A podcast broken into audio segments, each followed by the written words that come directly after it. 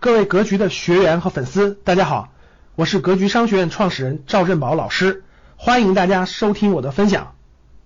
别盯盘，别盯盘，别盯盘，跟各位说过很多次了啊。盯盘呢，要不就一根阳线改变信仰，要不就一根阴线变成恐惧。这两天市场波动挺大，大家发现了，前面是很多行业是歘歘歘歘连续往下掉，这两天又歘歘歘歘往上反弹。啊，很多粉丝问我。涨了能不能加呀？前两天老师这个晚上跌的很厉害，我到底应该怎么办？要不要卖呀？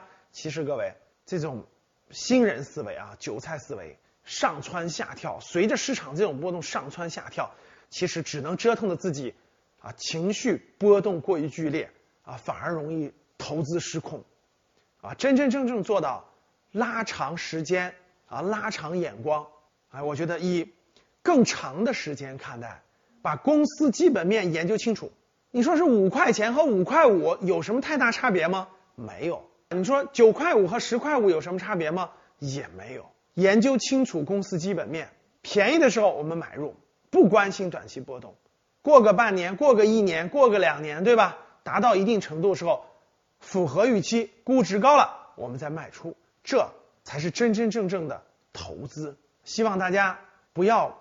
情绪被市场的波动所拽着走，啊，成为合格的、沉得住气的投资人。你收到了吗？